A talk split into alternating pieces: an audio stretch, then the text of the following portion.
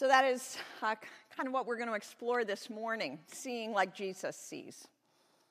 The gospel lesson I'm going to share with you is probably the most familiar scripture um, to persons within and outside the church. The story about the Good Samaritan. It is uh, comes to us from the Gospel of Luke, chapter ten. Uh, beginning with verse twenty-five. Just then a lawyer stood up to test Jesus. "Teacher," he said, "what must I do to inherit eternal life?" Jesus said to him, "What is written in the law? What do you read there?" And the lawyer answered, "You shall love the Lord your God with all your heart, and with all your soul, and with all your strength, and with all your mind, and love your neighbor as yourself." And he said to him, "You've given the right answer. Do this and you will live." But wanting to justify himself, the lawyer asked Jesus, "And who is my neighbor?" Jesus replied, "A man was going down from Jerusalem to Jericho and fell into the hands of robbers, who stripped him, beat him, and went away, leaving him half dead. Now, by chance, a priest was going down that road, and when he saw the man, he passed by on the other side. So likewise a Levite, when he came to the place and saw him, passed by on the other side. But a Samaritan, while traveling, came near him, and when he saw him, he was moved with pity. He went to him, bandaged his wounds, having poured oil and wine on them, and then he put him on his own animal and brought him to an inn and took care of him. The next day he took out two denarii and gave them to the innkeeper and said, 'Take care of him, and when I come back I will repay you whatever more you spend.' Now, which of these three do you think was a neighbor to, who, to the man who fell into the hands of robbers?" And the lawyer said, "The one who showed him mercy." And Jesus said, "Go and do likewise." This is the word of God for the people of God. Thanks be to God. Let us pray. Mm. Oh, Lord, open this familiar word to us. Make this old story new again in our lives. Help us to see and hear and feel and know your word for us. Amen. Over the years, I have shared this story countless times with children, for it leads its, uh, it lends itself very well to theater. Five characters can uh, always throw in a few extras when you include the robbers. Um, I allow the kids, what I've done in the past, you know, allow the kids to pick the part. Surprisingly, the man left for dead is a big favorite. Now, you wouldn't think it is. Um, In fact, I remember a couple years ago having a little boy say to me, "I want to play the dead guy. I want to be the dead guy." Um, I had to remind him he's only half dead, whatever half dead is, right? The Samaritan, the innkeeper, those are all good roles. And not surprisingly, I have never in twenty-six years of ordained ministry and all my work with kids before have I ever had someone say, "I want to be the one of the guys that walks by." Right? That is, does not seem like a very appealing role. I want to be the person that walks by the guy in the ditch.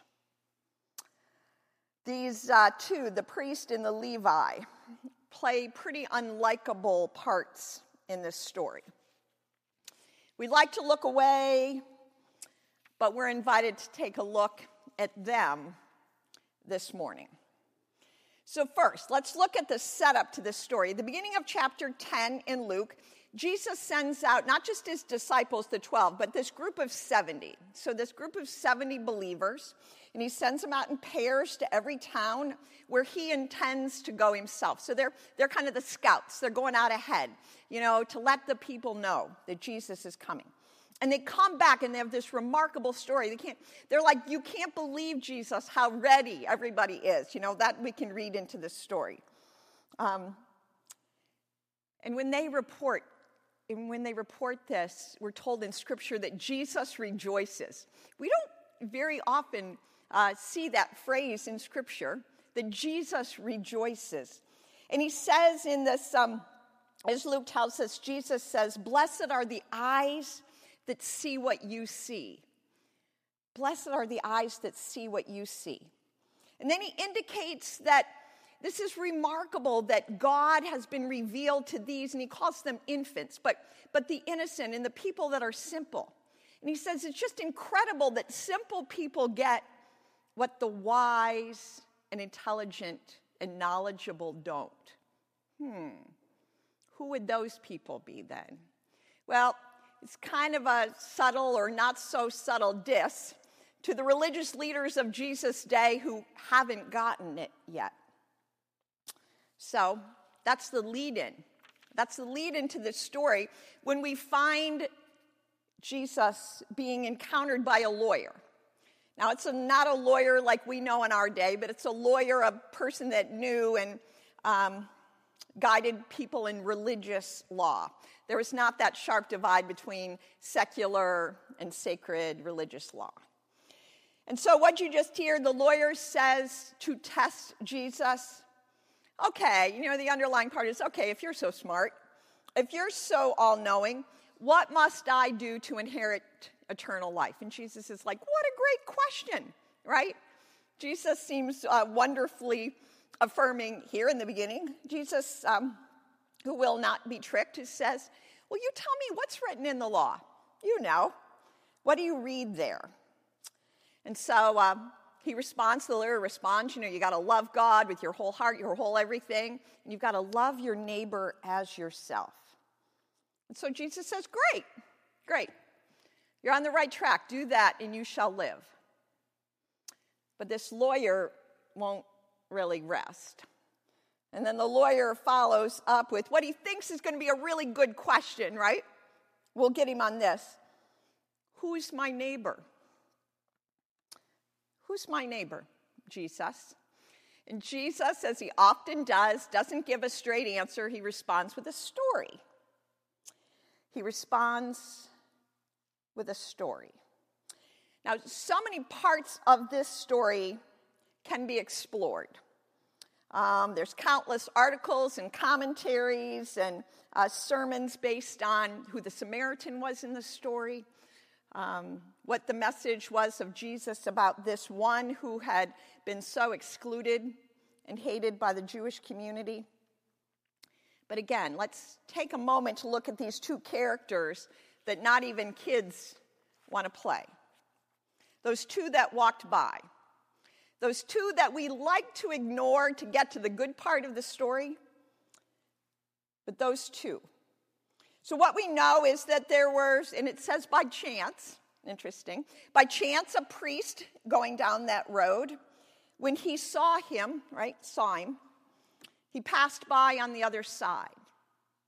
So there was one walked by, saw the man, and crossed over to the other side. And so likewise a Levite, when he came to the place and saw him, the man in the ditch, passed by on the other side. Now, there is some distinction between a priest and a Levite in Jesus' day, but the main part that we need to know is they were good church people. They were religious leaders. They were viewed with respect. By education and occupation, they had a concern for ritual pure, purity. They were taught to do the right thing. Holiness codes were very important, and cleanliness, what is clean and what is unclean. And here, just briefly, we need to touch on that touching a corpse would make one unclean. And then there would be a whole process that one would need to go to, to be clean again. Hmm. Interesting. That man by the ditch, how is he described? I told you my... The one boy who wanted to say, I want to be the dead guy. But we're told he was half dead. What seems to me is the message here is that the man in the ditch appeared to be dead. Hmm. Appeared to be dead. So the priest and the Levite, the good, respectable people, passed by the man who they believed to be dead. Whenever I hear this story, whenever I read it or share it, I have to own that I am part of this story. The priest and the Levite, the two good church people, maybe the pastor and the lay leader. Maybe the pastor and the person who fill in the blank always does whatever is needed. I always, again, recognize for me, this is a story that has something to do with me. And for us, who see the man and cross over on the other side. See, these two were told, saw the man. It would be better, right, if it was just like, they didn't even notice him. They didn't even know, right? I didn't even see. But they saw the man. But who did they see? Again, we're looking back, half dead. They saw a man who appeared to be dead. So possibly, if we're, if we're going to give him a break, right? If we're going to give them a way out, if we're going to give ourselves a way out. These are two good church people who thought, well, there's no use of stopping because there's no hope anyway. What are we going to do? I mean, what would we do anyway? He's already dead. So there is no further need for investigation or assistance. Why extend myself? Why put my reputation at risk, my schedule? If there's no hope, if it's hopeless, then I have a way out. I'm giving up, failing to care, failing to see this person as a whole human, alive and in need of care, those two cross by on the other side. And what did they miss out on? Here's the part I've never really thought about before. What did those two miss out on? They missed out on a miracle, right? They missed out on that miracle of healing. They missed out on that incredible opportunity to go back and see that guy at the inn whole, headed back home himself after being just a breath away from death. That priest, that Levite, they could have been the good neighbor. They could have been the good neighbor. I can see why nobody wants to play these parts. See, it's not just that these characters are stoic and stuffy. They're sad. They're sad. What could they have done if they only saw like God sees? I think that's the question for us this morning on our journey to Easter, this time of self-examination. That's what Lent is. We don't emphasize that a lot on our journey, but it is. It's this time traditionally in the life of a Christian, in our Christian faith, is to look at ourselves, what we've done wrong, where we could do better, how our journey, where we could grow closer to Christ. A time of self-examination and repentance. What could I do? What could we do if we have the eyes and hearts to see as God sees and cares? I have to ask, when have I walked by another, both figuratively and literally? When have I judged another situation or person as hopeless, half dead, almost dead, not really worthy of my care? When have I crossed over to the other side because it was inconvenient, because it would be challenging? When have I really failed to see another person as Jesus sees them? As a beloved child of God. So Jesus' gospel question to us this day is, do you see as I see? Do you see who I see? Each person, every person, as Christ sees. I can't answer that for you because I have trouble answering it for myself. But I invite us now into just a moment of silence as we consider these questions.